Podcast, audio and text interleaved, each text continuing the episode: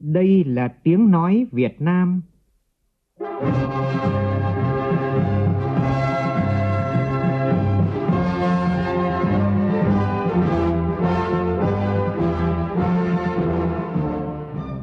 là tiếng nói Việt Nam, phát thanh từ Hà Nội, thủ đô nước Cộng hòa xã hội chủ nghĩa Việt Nam.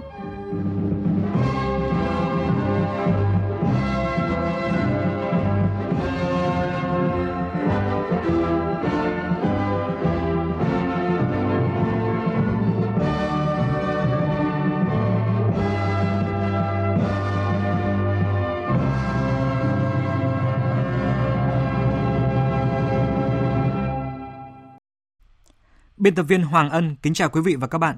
Mời quý vị cùng nghe chương trình Thời sự trưa của Đài Tiếng Nói Việt Nam với những nội dung chính như sau.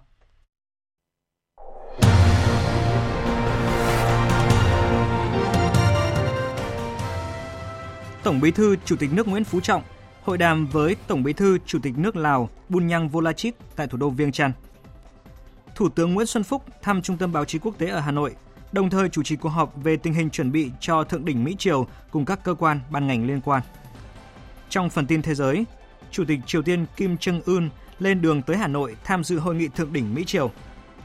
Ấn Độ đặt tham vọng trở thành nền kinh tế lớn thứ ba thế giới với quy mô 10.000 tỷ đô la Mỹ.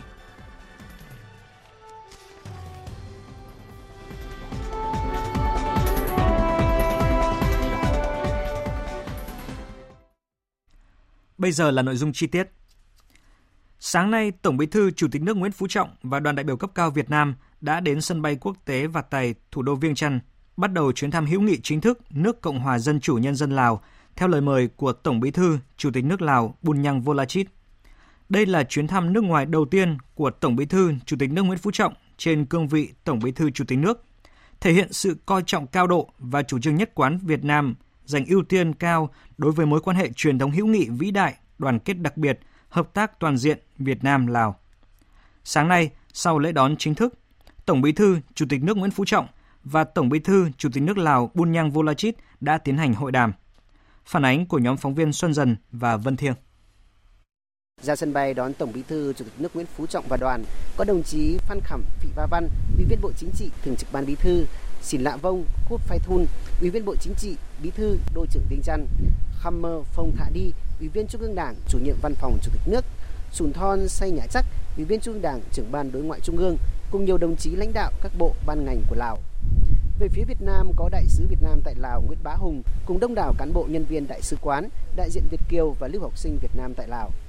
Tiếp đó tại phủ chủ tịch ở thủ đô Viêng Chăn, Tổng Bí thư Chủ tịch nước Lào Bunyang Volachit chủ trì lễ đón chính thức Tổng Bí thư Chủ tịch nước Nguyễn Phú Trọng với nghi thức cao nhất dành cho nguyên thủ quốc gia. Quân nhạc từ quốc thiều hai nước Thank you.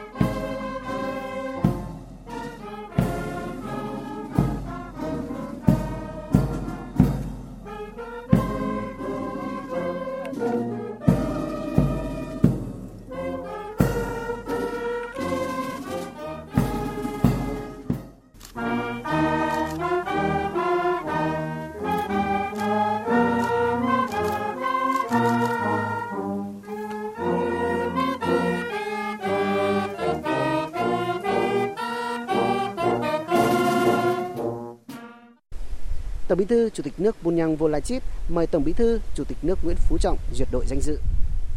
Sau lễ đón chính thức, hai bên tiến hành hội đàm. Phát biểu tại cuộc hội đàm, Tổng Bí thư Chủ tịch nước Lào nhiệt liệt chào mừng Tổng Bí thư Chủ tịch nước Nguyễn Phú Trọng và đoàn đại biểu cấp cao Việt Nam sang thăm hữu nghị chính thức Lào, nhấn mạnh chuyến thăm nước ngoài đầu tiên trên cương vị Tổng Bí thư Chủ tịch nước của đồng chí Nguyễn Phú Trọng một lần nữa thể hiện sâu đậm mối quan hệ hữu nghị vĩ đại, đoàn kết đặc biệt, gắn bó tin cậy và hợp tác toàn diện giữa hai đảng, hai nhà nước và nhân dân hai nước. Đồng thời là nguồn cổ vũ to lớn đối với nhân dân Lào đang nỗ lực phấn đấu thực hiện thắng lợi nghị quyết đại hội 10 của Đảng Nhân dân Cách mạng Lào. Tổng Bí thư Chủ tịch nước Bunyang Volachit cảm ơn Đảng, Nhà nước và nhân dân Việt Nam luôn dành cho Lào sự ủng hộ và giúp đỡ to lớn trong sự nghiệp bảo vệ và xây dựng đất nước. Nhấn mạnh những thành tựu to lớn mà nhân dân Việt Nam đạt được trong công cuộc đổi mới và không ngừng nâng cao vị thế và uy tín trên trường quốc tế đã mang đến cho Đảng, Nhà nước và nhân dân Lào anh em những kinh nghiệm quý báu trong việc thực hiện thắng lợi các nhiệm vụ bảo vệ và xây dựng đất nước theo đường lối đổi mới của Đảng, Nhân dân Cách mạng Lào. Bày tỏ tin tưởng vững chắc rằng dưới sự lãnh đạo của Đảng Cộng sản Việt Nam, nhân dân Việt Nam sẽ tiếp tục đạt được nhiều thành tựu mới to lớn hơn nữa trong sự nghiệp xây dựng và bảo vệ Tổ quốc xã hội chủ nghĩa, thực hiện thắng lợi mục tiêu đến năm 2030 đưa Việt Nam cơ bản trở thành một nước công nghiệp theo hướng hiện đại. Tổng Bí thư Chủ tịch nước Nguyễn Phú Trọng bày tỏ vui mừng thăm lại đất nước Lào tươi đẹp, chân thành cảm ơn Tổng Bí thư Chủ tịch nước và nhân dân Lào đã dành cho Tổng Bí thư Chủ tịch nước và đoàn đại biểu cấp cao Việt Nam sự đón tiếp trọng thị, thắm tình đồng chí anh em, thể hiện sinh động mối quan hệ gắn bó keo sơn giữa hai đảng, hai nhà nước và nhân dân hai nước. Tổng Bí thư Chủ tịch nước Nguyễn Phú Trọng nhiệt liệt chúc mừng những thành tựu to lớn có ý nghĩa lịch sử mà nhân dân Lào anh em đã giành được qua 30 năm đổi mới, khẳng định sự ủng hộ mạnh mẽ và toàn diện đối với công cuộc đổi mới, bảo vệ và xây dựng đất nước Lào. Tin tưởng nhân dân Lào anh em nhất định sẽ thực hiện thắng lợi các mục tiêu, nhiệm vụ do Đại hội lần thứ 10 của Đảng Nhân dân Cách mạng Lào đề ra, xây dựng thành công nước Lào hòa bình, độc lập, dân chủ, thống nhất và phồn vinh theo mục tiêu xã hội chủ nghĩa. Kết thúc hội đàm, hai nhà lãnh đạo cùng chứng kiến lễ ký kết một số văn kiện hợp tác giữa các bộ ngành hai nước, trong đó có thỏa thuận dự án đầu tư đổi mới thiết bị và công nghệ cho Đài Phát thanh Quốc gia Lào giữa Đài Tiếng nói Việt Nam với Bộ Thông tin Văn hóa Du lịch Lào. Theo thỏa thuận này, Đài Tiếng nói Việt Nam sẽ hỗ trợ đầu tư mới hệ thống phát sóng FM để nâng cao chất lượng và mở rộng vùng phủ sóng cho Đài Phát thanh Quốc gia Lào tại thủ đô Viêng Chăn và các vùng phụ cận thông qua việc đầu tư mới hệ thống phát sóng bằng ứng dụng OTT trên hạ tầng Internet để phát sóng các chương trình đối nội, đối ngoại của Đài Phát thanh Quốc gia Lào. Cùng với đó là đầu tư mới dây chuyền thu biên tập sản xuất lưu trữ và phát sóng các chương trình thời sự, kinh tế, đời sống, văn hóa, thể thao, khoa học, giáo dục và thông tin giải trí, đối ngoại. Xin lỗi quý vị, đối nội, đối ngoại với công nghệ mới. Đồng thời tiến hành đào tạo, chuyển giao công nghệ các hệ thống máy móc, thiết bị được đầu tư cho đội ngũ cán bộ Đài Phát thanh Quốc gia Lào. Thưa quý vị, chuyến thăm chính thức Cộng hòa Dân chủ Nhân dân Lào của Tổng Bí thư Chủ tịch nước Nguyễn Phú Trọng lần này tiếp tục khẳng định chủ trương nhất quán của Việt Nam, đặc biệt coi trọng và dành ưu tiên cao trong quan hệ với Lào, khẳng định sự ủng hộ toàn diện của Việt Nam đối với công cuộc đổi mới, bảo vệ và xây dựng đất nước Lào. Nhân dịp Tổng Bí thư Chủ tịch nước Nguyễn Phú Trọng thăm chính thức Cộng hòa Dân chủ Nhân dân Lào, phóng viên Đài Tiếng nói Việt Nam thường trú tại Lào phỏng vấn bà Sủn Thon Sanya Chắc,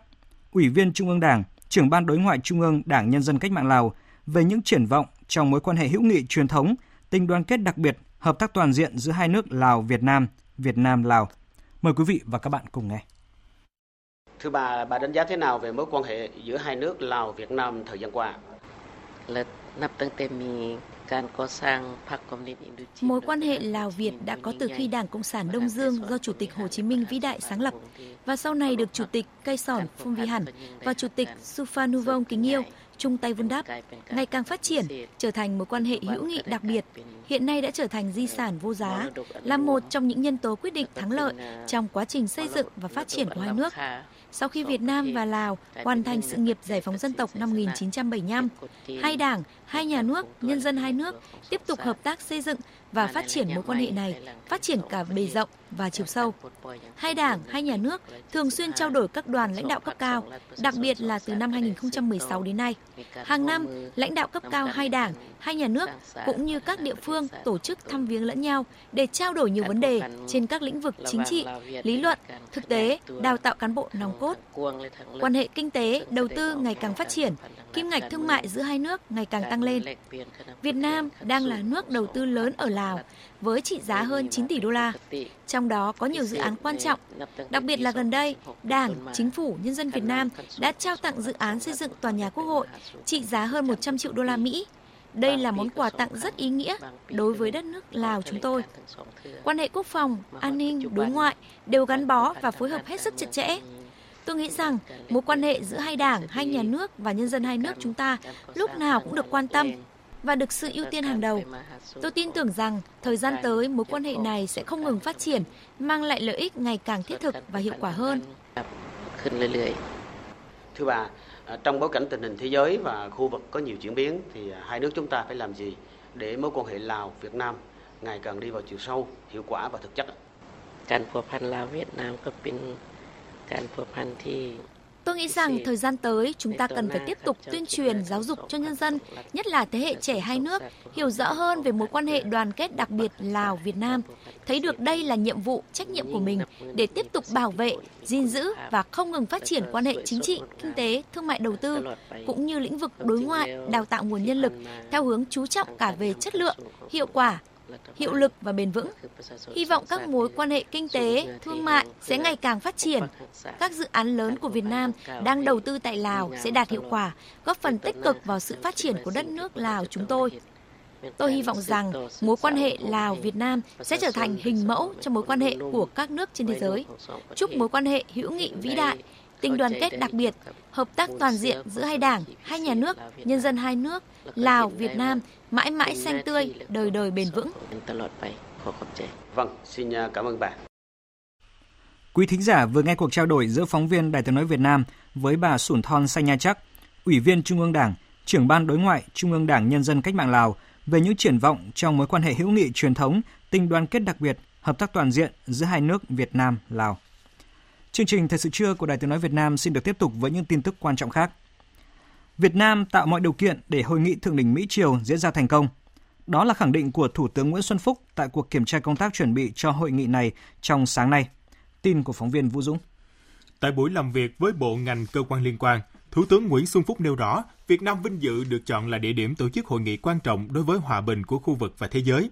Thủ tướng hoan nghênh các bộ ngành cơ quan liên quan, các địa phương, đơn vị được giao đã tích cực chuẩn bị các điều kiện tốt nhất cho hội nghị vì trách nhiệm đối với hòa bình thế giới và hình ảnh mến khách thân thiện hữu nghị của nước chủ nhà là nét văn hóa nếp sống của người Việt Nam.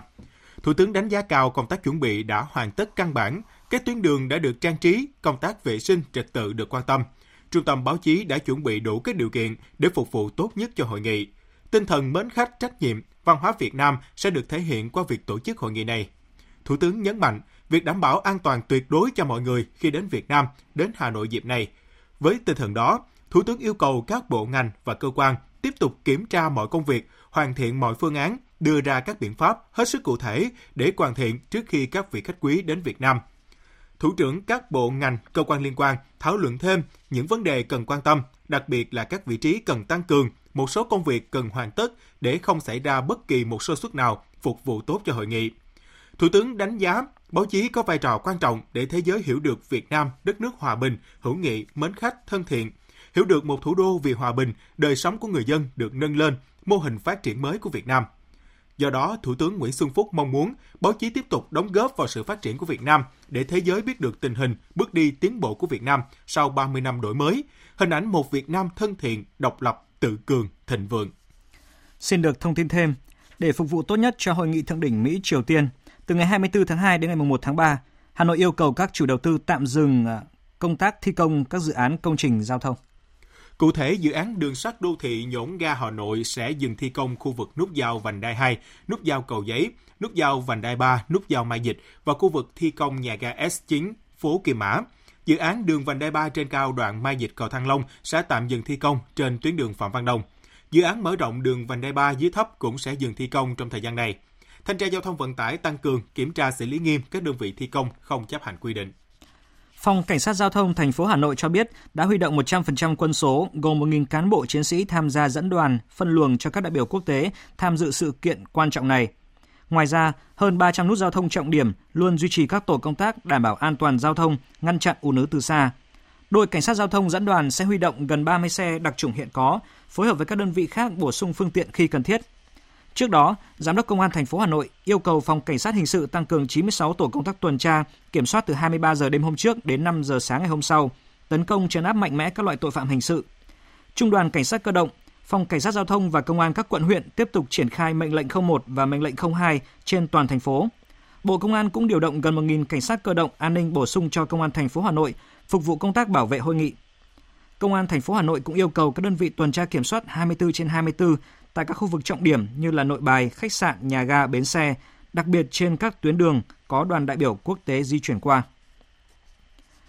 Dư luận quốc tế ngày hôm nay tiếp tục dồn mọi sự chú ý vào cuộc gặp thượng đỉnh Mỹ Triều lần thứ hai, dự kiến diễn ra trong hai ngày 27 và 28 tháng 2 tới.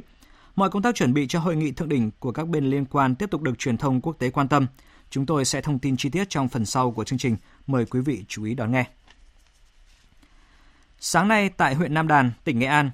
Phó Thủ tướng Vương Đình Huệ tham dự hội nghị xây dựng huyện Nam Đàn, tỉnh Nghệ An trở thành huyện nông thôn kiểu mẫu theo hướng phát triển văn hóa gắn với du lịch giai đoạn 2018-2025 theo quyết định của Thủ tướng Chính phủ. Cùng dự có nhiều lãnh đạo các bộ ngành trung ương, lãnh đạo tỉnh Nghệ An và đông đảo đại biểu là các doanh nhân doanh nghiệp các nhà đầu tư trong và ngoài nước. Tin của phóng viên Quốc Khánh. Quyết định của Thủ tướng Chính phủ phê duyệt đề án thí điểm xây dựng huyện Nam Đàn, tỉnh Nghệ An trở thành huyện nông thôn mới kiểu mẫu theo hướng phát triển văn hóa gắn với du lịch giai đoạn 2018-2025, xác định rõ trách nhiệm cụ thể cho 12 bộ ngành trung ương và Ủy ban Nhân dân tỉnh Nghệ An, Ủy ban Nhân dân huyện Nam Đàn trong triển khai đề án. Về tổng nhu cầu vốn thực hiện đề án là khoảng 2.465 tỷ đồng. Các ý kiến tại hội thảo tập trung đưa ra nhiều giải pháp, đồng thời kêu gọi các nhà đầu tư trong và ngoài nước tiếp tục chung tay, góp sức, khai thác hiệu quả tiềm năng của Nam Đàn trên các lĩnh vực, nhất là văn hóa, du lịch, nông nghiệp ứng dụng công nghệ cao. Về phần mình, lãnh đạo huyện Nam Đàn cam kết tạo mọi điều kiện tốt nhất, đồng hành cùng các nhà đầu tư. Trên cơ sở những bài học và kinh nghiệm thực tiễn 7 năm xây dựng huyện nông thôn mới, Đảng bộ và nhân dân Nam Đàn đang đặt ra quyết tâm chính trị cao nhất – để phấn đấu sớm đạt mục tiêu huyện nông thôn mới kiểu mẫu, nhằm hiện thực lời căn dặn của Chủ tịch Hồ Chí Minh đối với quê hương, đó là xây dựng Nam Đàn trở thành huyện kiểu mẫu. Ngay sau hội nghị này, huyện Nam Đàn sẽ sớm triển khai nhiều giải pháp để thực hiện thành công mục tiêu mà quyết định 17 đặt ra đến năm 2025. Kinh tế du lịch gắn với văn hóa trở thành ngành kinh tế mũi nhọn, đưa tỷ trọng du lịch dịch vụ chiếm khoảng 42 đến 43% trong cơ cấu kinh tế của huyện, hoàn thành đầy đủ các chỉ tiêu, tiêu chí và được Thủ tướng Chính phủ công nhận huyện nông thôn mới kiểu mẫu về phát triển văn hóa gắn với du lịch. Tối qua, trên mảnh đất hội tụ và tỏa sáng tinh hoa văn hiến Kinh Bắc, quê hương của thủy tổ quan họ, tỉnh ủy, Hội đồng Nhân dân, Ủy ban Nhân dân, Ủy ban Mặt trận Tổ quốc tỉnh Bắc Ninh tổ chức Festival về miền quan họ 2019 và kỷ niệm 10 năm dân ca quan họ Bắc Ninh được Tổ chức Giáo dục Khoa học và Văn hóa Liên Hợp Quốc UNESCO công nhận là di sản văn hóa phi vật thể đại diện của nhân loại với chủ đề Dạng dỡ miền quan họ. Dự buổi lễ có Ủy viên Bộ Chính trị, Thường trực Ban Bí thư Trần Quốc Vượng, Đại tướng Tô Lâm, Ủy viên Bộ Chính trị, Bộ trưởng Bộ Công an, Phó Thủ tướng Chính phủ Vũ Đức Đam. Phóng viên Lại Hòa phản ánh.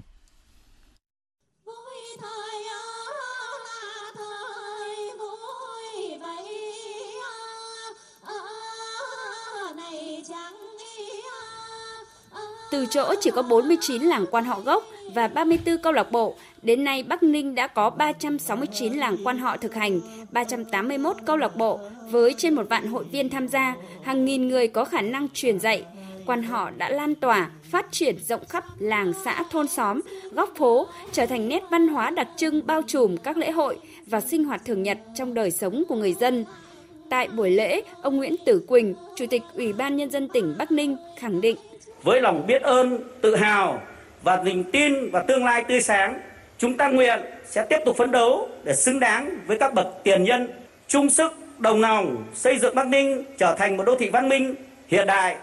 không ngừng vươn lên đón nhận và hấp thu tinh hoa của thời đại, nhưng vẫn giữ cốt cách bản sắc của dân tộc.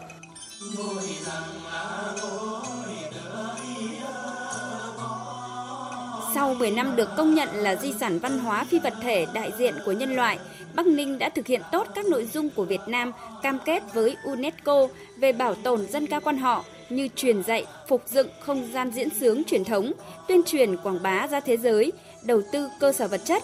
Đặc biệt, Bắc Ninh là tỉnh đầu tiên và duy nhất trong cả nước cho đến nay có chính sách trợ cấp hàng tháng cho nghệ nhân dân ca quan họ, những báu vật nhân văn sống. Phát biểu tại buổi lễ, Phó Thủ tướng Vũ Đức Đam đề nghị. Để quan họ được bảo tồn, lan tỏa, một trong những giải pháp quan trọng, nếu không muốn nói là quan trọng nhất là tạo được không gian để quan họ được sống một đời sống văn hóa như từng có. Trong đó vai trò của người dân thực sự là trung tâm. Với cái hồn của cây đa, giếng nước, sân đình trong điều kiện mới và những tập tục ước lệ truyền thống nhưng cũng rất văn minh. Trách nhiệm bảo tồn, phát huy di sản dân ca quan họ không chỉ dừng lại ở người Kinh Bắc trên phạm vi tỉnh Bắc Ninh, Bắc Giang mà còn là trách nhiệm của cả nước. Và tiếp ngay sau đây, chúng tôi xin chuyển đến quý vị những thông tin về thời tiết. Thưa quý vị và các bạn, trưa nay trời Hà Nội đã bớt âm u nhưng vẫn rét đậm với nền nhiệt cao nhất cũng chỉ khoảng 20 độ.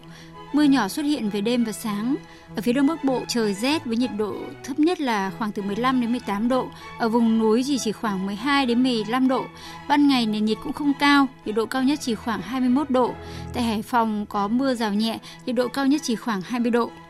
Hôm nay khu vực phía Tây Bắc Bộ có mưa vài nơi nền nhiệt cao nhất là khoảng 23 đến 26 độ, có nơi nắng nóng trên 31 độ. Các tỉnh từ Thanh Hóa đến Thừa Thiên Huế, sáng có mưa, mưa nhỏ rải rác. Phía Nam ngày nắng, đêm có mưa vài nơi, nhiệt độ cao nhất là khoảng 25 độ. Riêng phía Nam, nhiệt độ có thể lên tới 30 độ. Các tỉnh từ Đà Nẵng đến Bình Thuận ngày nắng với nhiệt độ cao nhất là khoảng 32 độ. Tại Tây Nguyên và Nam Bộ thì ngày nắng, đêm có mưa rào và rông vài nơi, nhiệt độ ban ngày tại Tây Nguyên có nơi cao đến 34 độ, ban đêm lại giảm mạnh chỉ còn khoảng là 17 độ. Các tỉnh Nam Bộ có nền nhiệt phổ biến ở mức 31 đến 34 độ. Tại thành phố Hồ Chí Minh trời nắng nóng với mức nhiệt là 34 độ và tại Cần Thơ là 32 độ.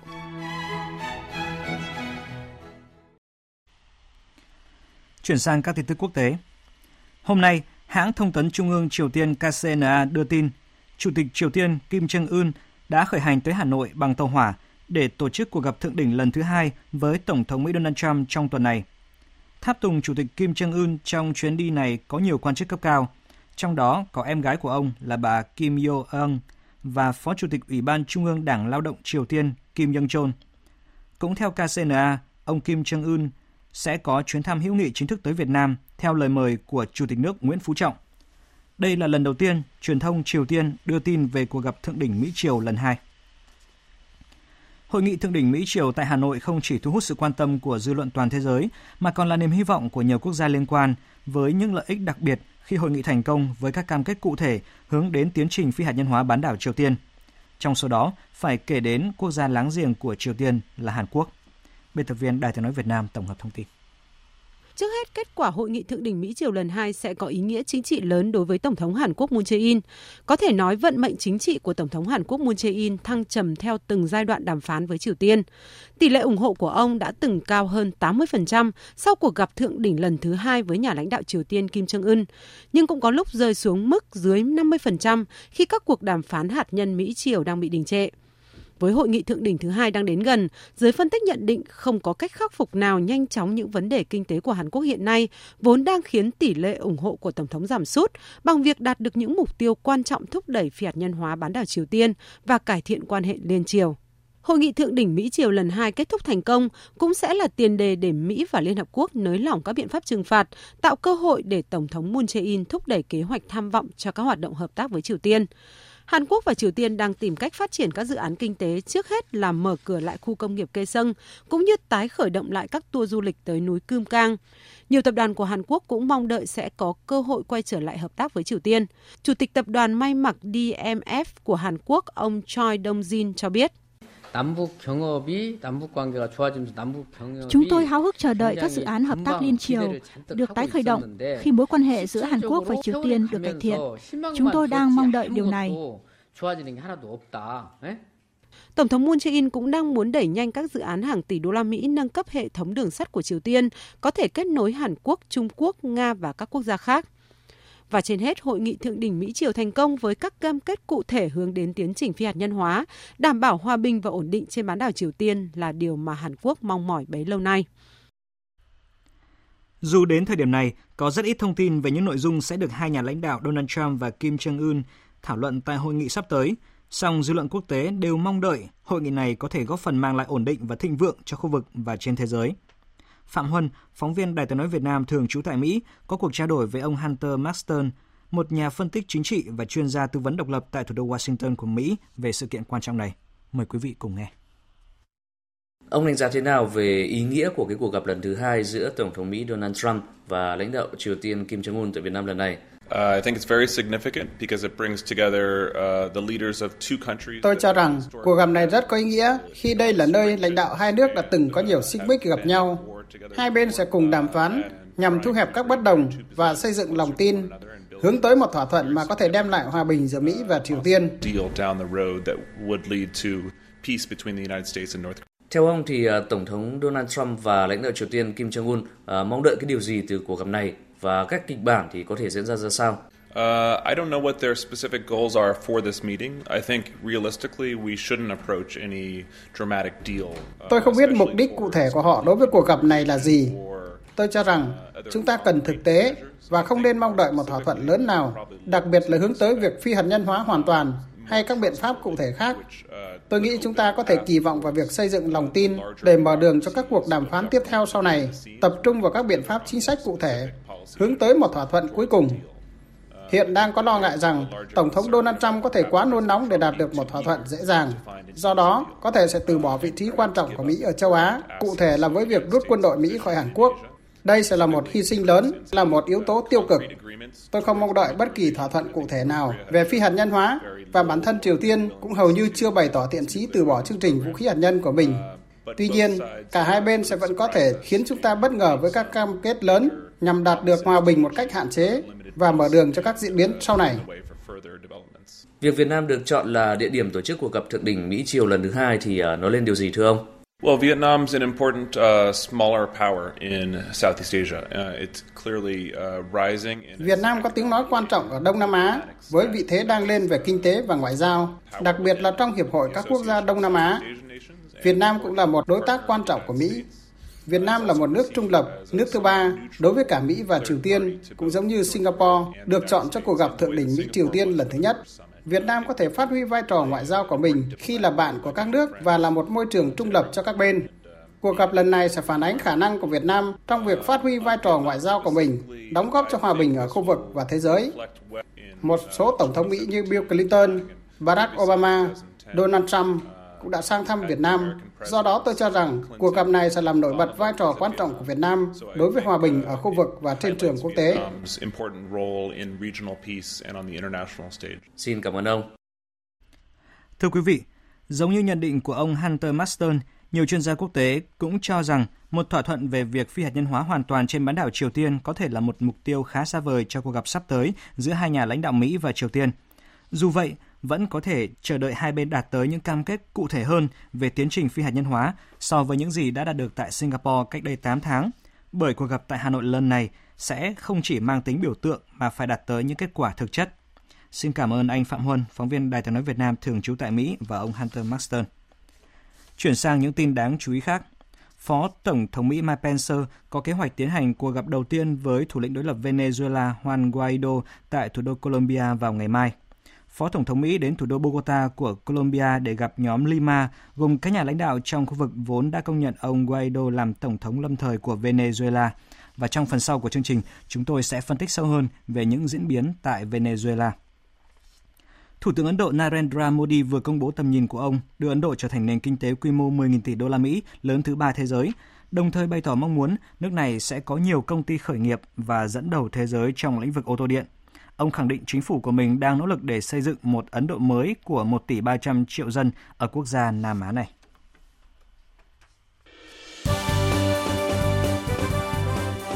Thời sự tiếng nói Việt Nam. Thông tin nhanh. Bình luận sâu. Tương tác đa chiều.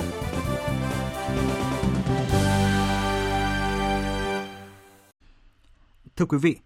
như Đài Tiếng Nói Việt Nam đã đưa tin, hôm qua, Cơ quan Cảnh sát điều tra Bộ Công an đã khởi tố bị can, bắt tạm giam hai cựu Bộ trưởng Bộ Thông tin và Truyền thông là ông Nguyễn Bắc Son và Trương Minh Tuấn vì liên quan đến sai phạm trong thương vụ ở Mobifone mua 95% cổ phần của AVG. Cả hai bị can này đều bị khởi tố về tội danh vi phạm quy định về quản lý và sử dụng vốn đầu tư công gây hậu quả nghiêm trọng, quy định tại Điều 220 Bộ Luật Hình sự năm 2015.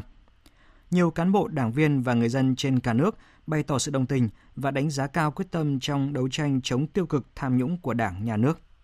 Tổng hợp của phóng viên Đài tiếng nói Việt Nam.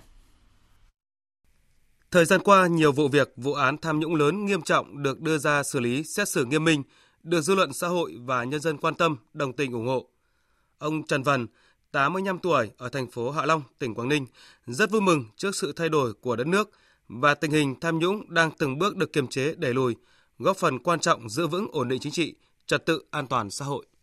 Nhà nước mình mà không cương quyết, không làm mạnh tay chống trị những đối tượng tham nhũng, mà đặc biệt là có một ờ, số ờ, ở cái diện cán bộ cấp cao làm mất uy tín của đảng, của nhà nước, thì rất nguy hiểm. Mới đây nhất Bộ Công an đã bắt hai nguyên ờ, Bộ trưởng Bộ Thông tin Truyền thông. Dân chúng tôi rất ủng hộ và rất là tin tưởng việc làm của ờ, Đảng Nhà nước cương quyết trừng trị những đối tượng tham nhũng mà không có vùng cấm để bộ máy công quyền của nhà nước sẽ ngày càng trong sạch.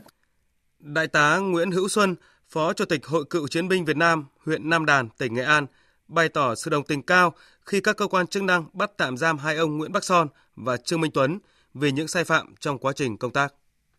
Qua cái ờ, vụ ờ, Ở Vomifone, ờ, Đảng và chính phủ quyết tâm trong cái việc chống tham nhũng là bắt là nguyên là hai cái bộ trưởng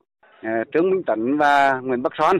được là nhân dân rất ủng hộ trong cái công cuộc là chống tham nhũng để là nâng cao năng lực lãnh đạo của đảng cũng như cái điều hành của nhà nước đặc biệt là làm à, trong sạch cái bộ máy lãnh đạo của đảng thì được là cựu chiến binh cũng như nhân dân là rất là đồng tình và ủng hộ mong đảng và nhà nước quyến quyết làm để cho nhà nước của chúng ta mãi mãi là nhà nước của dân. Còn ông Nguyễn Văn Phương, một đảng viên ở xã Mỹ Đức Đông, huyện Cái Bè, tỉnh Tiền Giang, nêu ý kiến, dù là cán bộ đương chức hay hưu trí, khi có phát hiện sai phạm sẽ bị xử lý nghiêm theo các quy định của Đảng và pháp luật của nhà nước nhân dân là rất là đồng tình cái vấn đề mà chống tham nhũng là quyết liệt của đảng. Chủ trương chống tham nhũng của đảng mình là không có vùng cấm không bỏ lọt bỏ sót ai. Có sai phạm là phải là đưa ra xử lý nghiêm. Trong khi đó ông Dương Văn Bé cán bộ hưu trí ở phường Lê Bình quận Cái Răng thành phố Cần Thơ nêu quan điểm việc xử lý cán bộ đương chức và về hưu thời gian qua là một thông điệp mạnh mẽ cho công tác phòng chống tham nhũng của Đảng, được quần chúng nhân dân đồng tình ủng hộ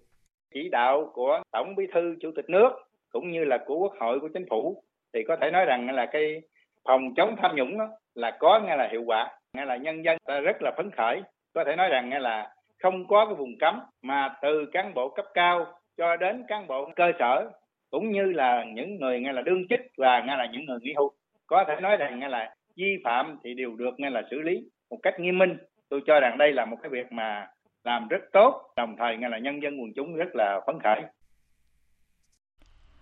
Thưa quý vị, từng bước chắc chắn, hiệu quả là chủ trương đấu tranh phòng chống tham nhũng đã được Tổng Bí thư Nguyễn Phú Trọng nhắc đến nhiều lần.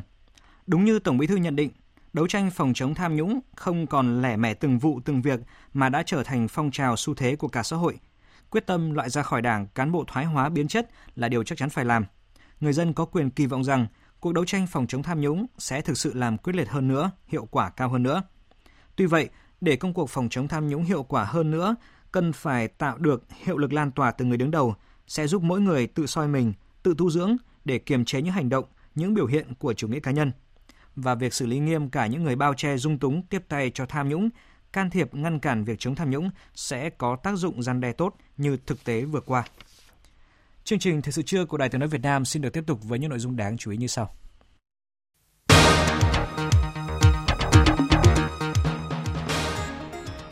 Trung ương Đoàn Thanh niên Cộng sản Hồ Chí Minh khởi động tháng thanh niên 2019.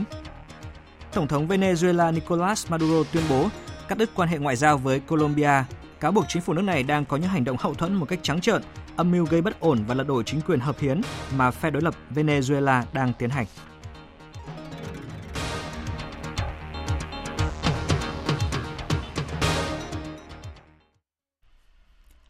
Sáng nay, tại Đài Kính Thiên, huyện Tây Sơn, tỉnh Bình Định, Trung ương Đoàn Thanh niên Cộng sản Hồ Chí Minh phối hợp với tỉnh đoàn Bình Định tổ chức lễ khởi động tháng thanh niên năm 2019 và Tết trồng cây đời đời nhớ ơn Bác Hồ.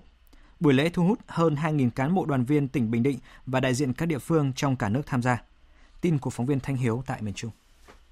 Hưởng ứng tháng thanh niên năm 2019, các cấp bộ đoàn đã cam kết cùng thực hiện nhiệm vụ trồng mới 2 triệu cây xanh, tập huấn chuyển giao tiến bộ khoa học kỹ thuật cho 49.000 thanh niên nông thôn, hỗ trợ vốn vay khởi nghiệp, lập nghiệp 69 tỷ đồng, hỗ trợ học bổng cho 28.000 học sinh sinh viên nghèo vượt khó, tư vấn hướng nghiệp cho 540.000 thanh thiếu niên, khám chữa bệnh cho 103.000 người dân, thu được 84.000 đơn vị máu tại chương trình hiến máu tình nguyện – hỗ trợ 16.500 gia đình chính sách mẹ Việt Nam anh hùng, v.v. Dịp này, Trung ương Đoàn Thanh niên Cộng sản Hồ Chí Minh đã trao hỗ trợ xây dựng một điểm trường huyện Tây Sơn trị giá 500 triệu đồng, hỗ trợ xây dựng 6 nhà nhân ái cho 6 gia đình chính sách hộ nghèo, mỗi nhà trị giá 50 triệu đồng. Ban Bí thư Trung ương Đoàn trao vốn vay trị giá 3 tỷ đồng cho các tỉnh đoàn, thành đoàn cụm Duyên Hải, Nam Trung Bộ nhằm hỗ trợ thanh niên lập thân lập nghiệp, trao tặng công trình sân chơi, bể bơi, tủ sách, công trình nước sạch, cho các trường dân tộc nội trú và 10 TV tặng các ngư dân trẻ của tỉnh Bình Định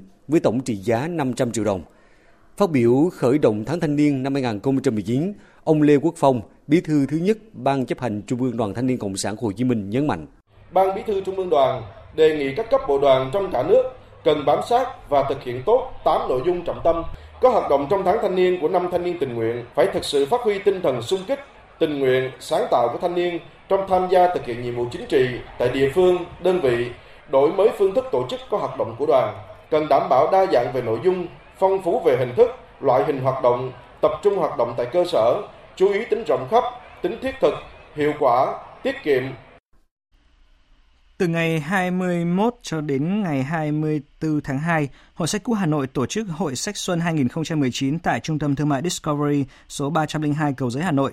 Đến với hội sách lần này, quý độc giả sẽ được thoải mái lựa chọn hàng chục vạn đầu sách cũ mới thuộc đủ mọi lĩnh vực, văn học, lịch sử, văn hóa, đời sống, kinh doanh, quân sự, chính trị, luật khoa học, với mức giá chỉ từ 5.000 đồng. Với các đầu sách mới, giá sẽ giảm từ 30 đến 70%. Tại hội sách cũng sẽ có nhiều đầu sách quý hiếm có giá trị cao để phục vụ cho quý độc giả và cũng như là nhiều món quà lì xì đầu xuân thú vị khác.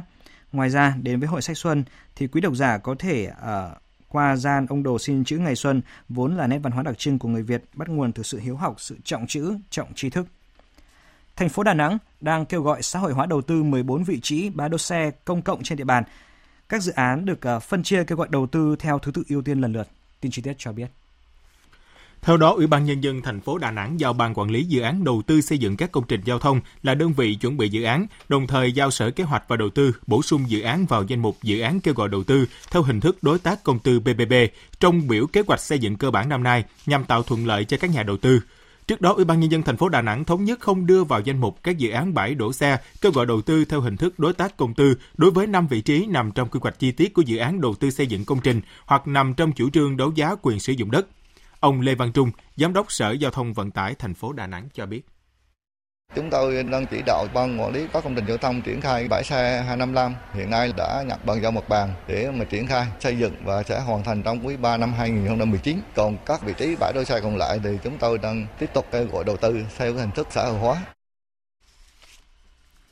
Hải Phòng vừa phát hiện ổ dịch tả lợn châu Phi tại hai trại chăn nuôi lợn của người dân ở xã Chính Mỹ, huyện Thủy Nguyên. Tri cục chăn nuôi và thú y địa phương đã tiêu hủy gần 40 con lợn có dấu hiệu bị bệnh. Tin của phóng viên Thanh Nga thường trú khu vực Đông Bắc. Ngày 22 tháng 2, nhận được tin báo về hiện tượng lợn ốm chết tại trang trại lợn của ông Vũ Văn Đạt ở thôn 12 xã Chính Mỹ, huyện Thủy Nguyên. Kết quả xét nghiệm cho thấy 2 trên 5 mẫu bệnh phẩm được kiểm tra, xét nghiệm có dương tính với virus tả lợn châu Phi. Theo thông tin từ chủ trang trại, Tổng đàn lợn của gia đình có trên 50 con, bắt đầu có dấu hiệu bỏ ăn sốt cao nôn mửa từ ngày 18 tháng 2 và đến ngày 22 tháng 2 đã có 18 con lợn chết được gia đình tự tiêu hủy. Ngày 23 tháng 2, tri cục chăn nuôi và thú y Hải Phòng tiếp tục lấy 13 mẫu giám sát tại 5 hộ chăn nuôi xung quanh ổ dịch gửi tri cục thú y vùng 2. Kết quả xác định một mẫu huyết thanh dương tính với bệnh dịch tả lợn châu Phi trên đàn lợn của hộ bà Nguyễn Thị Ngấn, cũng ở xã Chính Mỹ, huyện Thủy Nguyên. Chi cục chăn nuôi và thú y Hải Phòng đã phối hợp cùng ban chỉ đạo phòng chống dịch bệnh trên động vật huyện Thủy Nguyên tổ chức tiêu hủy đàn lợn mắc bệnh theo đúng quy định. Công tác phòng chống dịch bệnh được huyện Thủy Nguyên và thành phố Hải Phòng tăng cường. Ông Bùi Văn Luyện, Chi cục Phó Chi cục chăn nuôi thú y, Sở Nông nghiệp và Phát triển nông thôn Hải Phòng cho biết thành phố cũng ra chỉ thị đã kiện toàn ban chỉ đạo phòng chống dịch bệnh từ xã huyện thành phố tăng cường cùng với các sở ngành phối hợp tăng cường kiểm tra giám sát dịch không cho lây lan. Khử trùng tiêu độc bao vây luôn. Mặt chốt tại các cái ổ dịch ra vào vùng dịch là chúng tôi phun khử trùng tiêu độc. Tuyên truyền khuyến cáo bà con là nếu như mà nhân dân ăn thịt lợn phải có nguồn gốc xuất xứ có giấy kiểm soát trên mỏ cũng uh, tuyên truyền cho nhân dân. Nếu như mà các hộ chăn nuôi mà có hiện tượng mà lợn ốm chết thì phải báo ngay cho chính quyền địa phương và cơ quan thú y gần nhất lấy mẫu kiểm tra nếu mà có cái là tiêu hủy ngay Đại diện Phòng Cảnh sát Chữa cháy Công an tỉnh Quảng Trị thông tin, đơn vị đã khống chế và dập tắt thành công một vụ cháy lớn xảy ra trong đêm qua trên địa bàn thành phố Đông Hà. Trong khi đó, Ủy ban nhân dân phường Thuận Giao, thị xã Thuận An, tỉnh Bình Dương xác nhận, lực lượng cảnh sát phòng cháy chữa cháy địa phương đã dập tắt đám cháy tại khu chợ nhỏ Thuận Giao thuộc khu dân cư Thuận Giao xảy ra trong đêm qua. Chuyển sang các tin tức quốc tế. Tình hình tại khu vực biên giới Venezuela và Colombia hết sức căng thẳng khi phe đối lập Venezuela đang cố gắng tìm cách đưa hàng viện trợ vào nước này như đã cam kết. Tổng thống Venezuela Nicolas Maduro cũng tuyên bố cắt đứt quan hệ ngoại giao với Colombia, đóng cửa biên giới với Brazil vì hàng viện trợ. Nhiều nước bày tỏ lo ngại đặc biệt về diễn biến tại Venezuela, đồng thời cho rằng hàng viện trợ nhân đạo không nên bị ép đưa vào Venezuela nếu điều này có thể dẫn tới tình trạng bạo lực. Biên tập viên Phạm Hà đề cập. Thành phố Calcutta của Colombia đang được sử dụng là một trong những điểm tập kết hàng viện trợ nhân đạo do Mỹ và một số đồng minh ở Mỹ Latin cung cấp. Phe đối lập Venezuela đang làm mọi cách để đưa số hàng này vào trong nước, bất chấp sự ngăn cản của lực lượng an ninh, khiến cho tình hình ở khu vực biên giới giữa Venezuela và các nước láng giềng Colombia và Brazil đang diễn biến hết sức căng thẳng. Phát biểu trong cuộc meeting lớn với sự tham gia của hàng chục nghìn người ủng hộ tại thủ đô Caracas hôm qua, Tổng thống Maduro đã lên án sự ủng hộ của người đồng cấp Colombia đối với những hành động khiêu khích do nhóm đối lập cực đoan đứng đầu là Tổng thống tự phong Juan Guaido phát động với sự hậu thuẫn của chính phủ Mỹ. Venezuela không thể tiếp tục kiên nhẫn và chấp nhận việc biên giới với Colombia được dùng trong một cuộc tấn công chống lại sự toàn vẹn lãnh thổ. Vì lý do này, tôi quyết định dừng tất cả các quan hệ chính trị và ngoại giao với Colombia. Tất cả các đại sứ và nhà ngoại giao phải rời Venezuela trong vòng 24 giờ. Phó Tổng thống Mỹ Mike Pence dự kiến có kế hoạch gặp thủ lĩnh đối lập Venezuela Juan Guaido tại thủ đô Bogota của Colombia vào ngày mai, bên lề cuộc họp nhóm lãnh đạo Lima. Một số quốc gia lên tiếng phản đối can thiệp vào tình hình Venezuela với danh nghĩa hàng viện trợ. Bộ Ngoại giao Trung Quốc khẳng định Trung Quốc phản đối hành động can thiệp quân sự vào tình hình quốc gia Nam Mỹ này, đồng thời cho rằng hàng viện trợ nhân đạo không nên bị ép đưa vào Venezuela do lo ngại điều này có thể dẫn tới tình trạng bạo lực. Người phát ngôn Bộ Ngoại giao Trung Quốc Cảnh sảng nhấn mạnh. Chúng tôi được biết chính phủ Venezuela vẫn rất kiềm chế nhằm duy trì hòa bình và ổn định trong nước, ngăn chặn hiệu quả các vụ đụng độ quy mô lớn. Nếu những chuyến xe được cho là chở hàng viện trợ bị ép đưa vào Venezuela và có thể gây ra bất ổn và bạo lực thì sẽ gây ra hậu quả nghiêm trọng. Đây là một điều mà bất cứ ai cũng không mong muốn. Nga và Cuba cũng cáo buộc Mỹ lợi dụng viện trợ nhân đạo để hành động quân sự chống Venezuela, trong khi Liên Hợp Quốc bày tỏ lo ngại đặc biệt về những diễn biến tại Venezuela, đồng thời khẳng định sẵn sàng làm hòa giải cho cuộc khủng hoảng tại quốc gia Nam Mỹ này. Tổng thống Sudan Omar al-Bashir vừa bổ nhiệm ông Mohamed Tahir Ayala làm thủ tướng mới của nước này – Động thái diễn ra sau khi Tổng thống Basia tuyên bố giải tán chính phủ cũng như là chính quyền các địa phương và thiết lập tình trạng khẩn cấp trên toàn quốc nhằm ngăn chặn làn sóng biểu tình phản đối chính phủ kéo dài trong nhiều ngày qua. Các sân bay trên toàn Ấn Độ đã được đặt vào tình trạng báo động cao sau khi một trung tâm kiểm soát của hãng Air India tại thành phố Mumbai, bang Maharashtra nhận được một cuộc điện thoại đe dọa cướp máy bay của hãng này trên hành trình tới Pakistan. Trong khi đó, tại Mỹ vừa xảy ra một vụ rơi máy bay chở hàng Boeing 767 trên máy bay có 3 người và hiện chưa rõ tình trạng của ba người này. Chuyến bay đang trong hành trình từ Houston tới thành phố Miami thì mất liên lạc radar và radio với mặt đất. Cảnh sát địa phương đang tiến hành công tác cứu hộ. Trên mạng xã hội Twitter, Boeing cho biết đã nhận được các báo cáo về một vụ tai nạn liên quan tới một chiếc Boeing 767 tại Texas và hãng này cũng đang thu thập thêm thông tin. Ít nhất 20 người đã thiệt mạng và 30 người khác bị thương trong vụ tai nạn xảy ra tại một công ty khai mỏ ở khu tự trị Nội Mông phía Bắc Trung Quốc. Vụ việc xảy ra khi một chiếc xe buýt chở 50 công nhân bất ngờ mất lái và lao thẳng xuống khu vực hầm mỏ. Nguyên nhân của vụ tai nạn được xác định là do xe bị mất phanh. Tuyết rơi kèm theo gió mạnh ngày hôm qua đã gây ra các trận lở tuyết tại à, bang Tyrol miền Tây nước Áo làm ít nhất là hai người thiệt mạng, nhiều người khác hiện thì vẫn còn mất tích. Phóng viên Đài tiếng nói Việt Nam đưa tin. Theo cảnh sát Áo, ba trận lở tuyết đã tấn công khu vực biên giới giữa quận Reuter thuộc bang Tyrol của Áo với bang Bavaria của Đức vào chiều 23 tháng 2, chôn vùi nhiều người trượt tuyết và du khách khám phá môn trượt tuyết.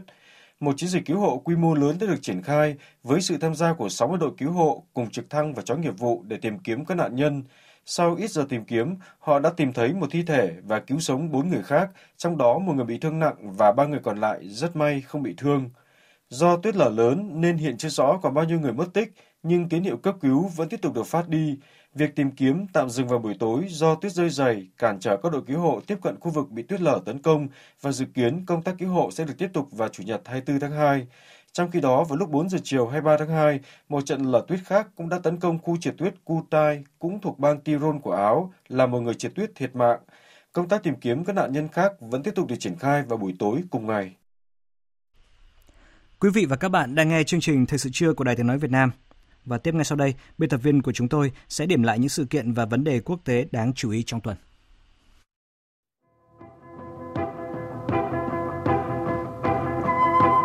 Thưa quý vị và các bạn, Tuần qua, cả phía Mỹ và Triều Tiên đều tích cực tiến hành những công việc chuẩn bị cuối cùng cho hội nghị thượng đỉnh giữa Tổng thống Mỹ Donald Trump và nhà lãnh đạo Triều Tiên Kim Jong-un sẽ diễn ra vào tuần tới. Trong tuần, cả đặc phái viên Mỹ về vấn đề Triều Tiên Stephen Biegun và đặc phái viên Triều Tiên Kim Hyok Chon đều đã đến Hà Nội để thảo luận về chương trình nghị sự của hội nghị. Bởi theo giới phân tích, thành công hay thất bại của hội nghị thượng đỉnh phụ thuộc vào kết quả của các cuộc đàm phán bên lề một tuần trước khi hội nghị diễn ra. Dù có rất ít thông tin được tiết lộ về các nội dung sẽ được thảo luận tại hội nghị sắp tới, song giới phân tích cho rằng vấn đề phi hạt nhân hóa trên bán đảo Triều Tiên vẫn giữ vị trí trọng tâm. Ngoại trưởng Mỹ Mike Pompeo cũng xác nhận phi hạt nhân hóa vẫn là mục tiêu chính của Mỹ và Mỹ chưa có bất kỳ thỏa hiệp nào đối với mục tiêu này. Trong khi đó, Tổng thống Mỹ Donald Trump tuần qua cũng có cuộc trả lời phỏng vấn báo chí tại Nhà Trắng. Trong đó, ông đề cập tới khả năng nới lỏng các lệnh trừng phạt nhằm vào Triều Tiên, song nhấn mạnh điều này chỉ diễn ra khi Triều Tiên làm việc gì đó có ý nghĩa về phi hạt nhân hóa. Ông Donald Trump cho biết ông mong muốn Triều Tiên chấm dứt chương trình vũ khí hạt nhân, song khẳng định ông sẽ không vội vàng cũng như không gây sức ép về thời gian biểu đối với Bình Nhưỡng. Bên cạnh thống nhất với Triều Tiên về chương trình nghị sự của Hội nghị Thượng đỉnh Mỹ-Triều, Mỹ trong tuần cũng có các hoạt động tham vấn với hai đồng minh trong khu vực là Nhật Bản và Hàn Quốc để thống nhất hành động với Triều Tiên. Trong khi đặc phái viên của Mỹ về Triều Tiên Stephen Biegun tới Hàn Quốc để đàm phán với các quan chức nước này, thì Ngoại trưởng Mỹ Mike Pompeo cũng có cuộc điện đàm với người đồng cấp Nhật Bản Taro Kono, trong đó nhất trí tầm quan trọng của việc duy trì trừng phạt đối với Triều Tiên nhằm thúc giục Bình Nhưỡng từ bỏ vũ khí hạt nhân. Tuần qua cũng là tuần nước chủ nhà gấp rút hoàn thiện những công việc chuẩn bị cho hội nghị thượng đỉnh Mỹ Triều, trong đó có khai trương Trung tâm Báo chí Quốc tế vào chiều hôm qua và sẽ chính thức đi vào hoạt động từ ngày 26 tháng 2.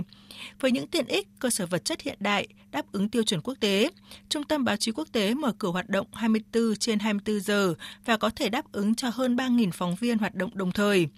Tham gia cắt băng khánh thành Trung tâm Báo chí, Phó Thủ tướng Chính phủ, Bộ trưởng Bộ Ngoại giao Phạm Bình Minh cho biết, công tác chuẩn bị và hoàn tất Trung tâm Báo chí Quốc tế được tiến hành trong hơn một tuần, với sự phối hợp chặt chẽ của các bộ, ngành, cho thấy sự sẵn sàng và quyết tâm của Việt Nam trong vai trò nước chủ nhà.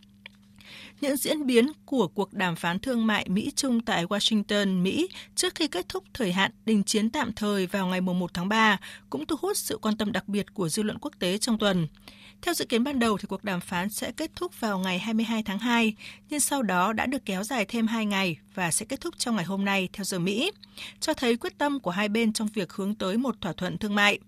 Theo giới truyền thông, tại cuộc đàm phán lần này, hai bên tập trung thảo luận về cách diễn đạt trong 6 biên bản ghi nhớ liên quan đến vấn đề bắt buộc chuyển giao công nghệ, tội phạm mạng, quyền sở hữu trí tuệ, các dịch vụ, tiền tệ, nông nghiệp và rào cản thuế quan trong thương mại. Bên cạnh đó, hai bên cũng thảo luận về cơ chế nhằm đảm bảo Trung Quốc tuân thủ mọi thỏa thuận. Giới phân tích nhận định cuộc đàm phán này là thách thức lớn với cả hai bên, đặc biệt trong việc thu hẹp bất đồng với cách diễn đạt cụ thể nhằm giải quyết đòi hỏi của Mỹ về những thay đổi mang tính cấu trúc trong nền kinh tế Trung Quốc. Theo các chuyên gia kinh tế, đây là lần đầu tiên trong suốt cuộc chiến thương mại kéo dài 7 tháng qua, Mỹ và Trung Quốc dường như đã đạt được bước tiến rõ ràng sau khi phái đoàn của hai nước bắt đầu vạch ra những cam kết trên nguyên tắc về những vấn đề bất đồng, có khả năng hướng tới một thỏa thuận giải quyết tranh chấp. Cả Tổng thống Mỹ Donald Trump và Phó Thủ tướng Trung Quốc Lưu Hạc, người dẫn đầu đoàn đàm phán của Trung Quốc tới Mỹ, đều tỏ ra lạc quan về khả năng đạt được một thỏa thuận thương mại giữa hai nước. Tình hình tại Venezuela tuần qua tiếp tục diễn biến phức tạp khi nước này ra lệnh đóng cửa biên giới với Colombia và Brazil trong bối cảnh Mỹ, Colombia và một số nước ở khu vực Mỹ Latin và phe đối lập trong nước đang giáo diết tìm cách đưa hàng viện trợ vào lãnh thổ Venezuela bất chấp sự từ chối của chính phủ nước này. Theo Tổng thống Venezuela Nicolas Maduro, đây là một quyết định khó khăn mà chính phủ phải đưa ra để đối phó với những hành động khiêu khích và tấn công liên tục từ các thế lực bên ngoài và phe đối lập trong nước. Cuộc đấu viện trợ này được coi là một diễn biến then chốt trong nỗ lực của phe đối lập nhằm buộc Tổng thống Maduro từ bỏ quyền lực. Tại một cuộc họp báo tại trụ sở Liên Hợp Quốc, Ngoại trưởng Venezuela George Arreaza cũng khẳng định chính phủ nước này mong muốn hòa bình với Mỹ, đồng thời kỳ vọng về sự tôn trọng lẫn nhau. Nhà ngoại giao Venezuela cho biết ông sẵn lòng có cuộc gặp với Ngoại trưởng Mỹ Mike Pompeo tại Washington hoặc tại New York và đây là cơ sở để mở các kênh liên lạc giữa hai nước. Trong tuần, Tổng thống Nga Vladimir Putin đã đọc thông điệp liên bang thường niên trước Hội đồng Liên bang Nga. Đây là thông điệp liên bang đầu tiên trong nhiệm kỳ Tổng thống thứ tư của ông Putin và là bản thông điệp thứ 15 của ông trong những năm giữ cương vị lãnh đạo cao nhất của nước Nga, đề ra những đường lối chính trị quan trọng nhất cho nước Nga. Nếu như trong thông điệp năm ngoái, Tổng thống Nga nói đến nhiệm vụ phát triển vượt trội trên cả trường quốc tế và trong nước, thì năm nay ông lại nhấn mạnh đến sự vượt trội trong phát triển kinh tế, phát triển xã hội và phát triển con người. Với tính chất là văn kiện pháp lý của đất nước trong cả năm, có thể thấy là Tổng thống Nga đã điểm ra diện mạo của đất nước trong tương lai gần, đi vào những ngóc ngách nhỏ nhất trong cuộc sống. Về kinh tế, lãnh đạo nước Nga đặt ra nhiệm vụ tăng trưởng kinh tế 3% vào năm 2021. Đề cập các vấn đề đối ngoại, quan hệ với hai nước láng giềng gần gũi nhất là Belarus và Ukraine được Tổng thống Vladimir Putin chú trọng. Đồng thời, ông khẳng định Nga sẽ tiếp tục chính sách hoàn toàn cởi mở, cùng lúc đảm bảo chủ quyền, độc lập quốc gia. Nội dung chính sách đối ngoại của Nga phát đi một thông điệp rằng nước Nga sẵn sàng đối thoại và hợp tác trên cơ sở bình đẳng và tôn trọng lẫn nhau. Tiếp ngay sau đây, mời quý vị cùng đến với trang tin đầu tư tài chính và những thông tin về thể thao. Trang tin đầu tư tài chính. Thưa quý vị và các bạn, cuối tuần giá vàng trong nước được các doanh nghiệp niêm yết từ 36 triệu 900 nghìn đồng một lượng đến 37 triệu 100 nghìn đồng một lượng. Giá vàng dòng thăng long của công ty vàng bạc Bảo Tín Minh Châu từ 36 triệu 840 nghìn đồng một lượng đến 37 triệu 290 nghìn đồng một lượng.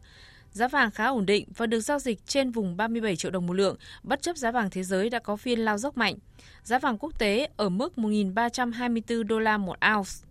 Trước các ý kiến cho rằng khu vực đầu tư nước ngoài đang khiến khu vực trong nước bị lép vế, ban soạn thảo đề án định hướng hoàn thiện thể chế, chính sách, nâng cao chất lượng hiệu quả thu hút và sử dụng đầu tư nước ngoài đến năm 2030 đã tiếp thu bổ sung một mục tiêu đáng chú ý, đó là tỷ lệ vốn đầu tư nước ngoài trong tổng vốn đầu tư phát triển toàn xã hội duy trì ở mức bình quân khoảng 20 đến 25%.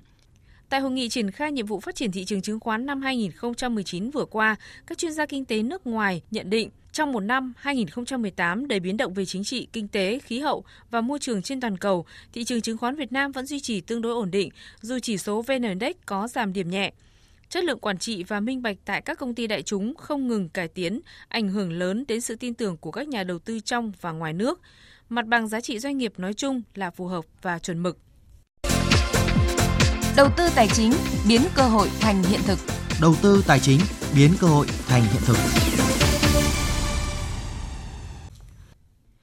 Thưa quý vị và các bạn, với cơ chế thu hút vốn đầu tư trực tiếp nước ngoài FDI, đảm bảo sự minh bạch trong chính sách, thắt chặt mối liên kết giữa doanh nghiệp FDI và doanh nghiệp nội địa sẽ là nguồn lực quan trọng được kỳ vọng tiếp tục tăng trưởng vững trong năm 2019 này.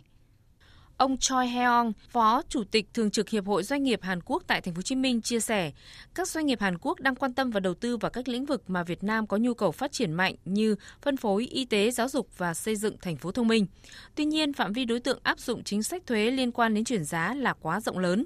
Theo quy định, đối tượng phải nộp báo cáo chuyển giá là doanh nghiệp có doanh thu hàng năm trên 2 triệu 240 nghìn đô la, giao dịch với các bên liên kết trên 1 triệu 350 nghìn đô la. Thực tế, hầu hết các doanh nghiệp FDI đều thuộc đối tượng này. Vướng mắc này cần phải được giải quyết sớm.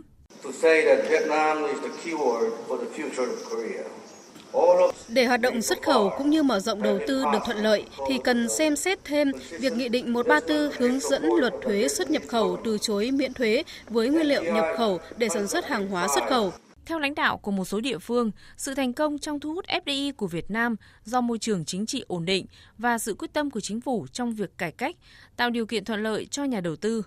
Tuy nhiên, Việt Nam chưa có lợi thế về hạ tầng so với các nước lân cận. Một vấn đề cần cân nhắc khi xây dựng chính sách kêu gọi đầu tư là nên có chính sách riêng để thu hút các đối tác đặc biệt – chúng ta chưa kêu gọi được nhiều tập đoàn đa quốc gia đặt trụ sở điều hành hoặc trung tâm nghiên cứu, phát triển chính tại Việt Nam do môi trường đầu tư kinh doanh chưa thực sự chín muồi để các tập đoàn tìm đến, một phần do chúng ta chưa có chính sách quyết liệt để thu hút nhà đầu tư. Bên cạnh đó, nếu chỉ tập trung xây dựng cơ chế chính sách mà chưa đảm bảo về hạ tầng cứng thì khó thu hút vốn FDI. Chính phủ cho rằng FDI là bộ phận hữu cơ, thành viên tích cực của nền kinh tế và Việt Nam sẽ thực hiện hợp tác đầu tư với các doanh nghiệp FDI. Vì vậy, FDI thế hệ mới phải là lực lượng tay nghề lao động cao với những giá trị gia tăng cao hơn. Việc xúc tiến đầu tư cần chủ động, có mục tiêu để thu hút những nhà đầu tư mà Việt Nam muốn, chứ không phải thụ động, mở cửa thị trường chờ nhà đầu tư đến.